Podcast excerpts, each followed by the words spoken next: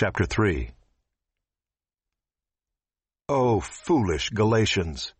Who has bewitched you? It was before your eyes that Jesus Christ was publicly portrayed as crucified. Let me ask you only this. Did you receive the Spirit by works of the law or by hearing with faith? Are you so foolish? Having begun by the Spirit, are you now being perfected by the flesh? Did you suffer so many things in vain, if indeed it was in vain? Does he who supplies the Spirit to you and works miracles among you do so by works of the law or by hearing with faith, just as Abraham believed God, and it was counted to him as righteousness? Know then that it is those of faith who are the sons of Abraham. And the Scripture, foreseeing that God would justify the Gentiles by faith, preached the gospel beforehand to Abraham, saying, "In you shall all the nations be blessed." So then those who are of faith are blessed along with Abraham, the man of faith. For all who rely on works of the law are under a curse. For it is written, "Cursed be everyone who does not abide by all things written in the book of the law and do them." Now it is evident that no one is justified before God by the law, for the righteous shall live by faith. But the law is not of faith. Rather, the one who does them shall live by them. Christ redeemed us from the curse of the law by becoming a curse for us. For it is written, "Cursed is everyone who is hanged on a tree," so that in Christ Jesus the blessing of Abraham might come to the Gentiles, so that we might receive the promised Spirit through faith.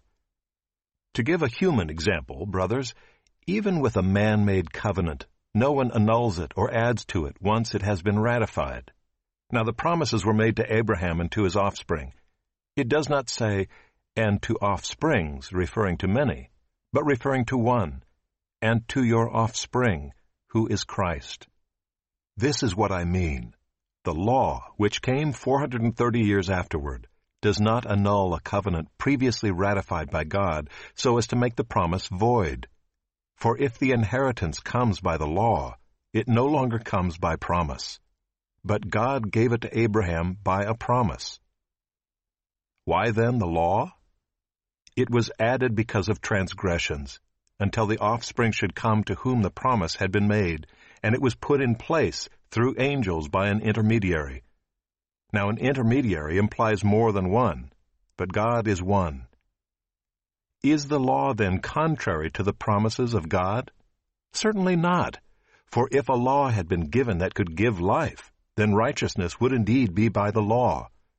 But the Scripture imprisoned everything under sin, so that the promise by faith in Jesus Christ might be given to those who believe. Now before faith came, we were held captive under the law, imprisoned until the coming faith would be revealed.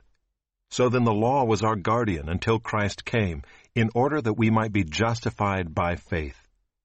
But now that faith has come, we are no longer under a guardian, for in Christ Jesus you are all sons of God through faith. For as many of you as were baptized into Christ have put on Christ. There is neither Jew nor Greek, there is neither slave nor free, there is no male and female, for you are all one in Christ Jesus. And if you are Christ's, then you are Abraham's offspring, heirs according to promise.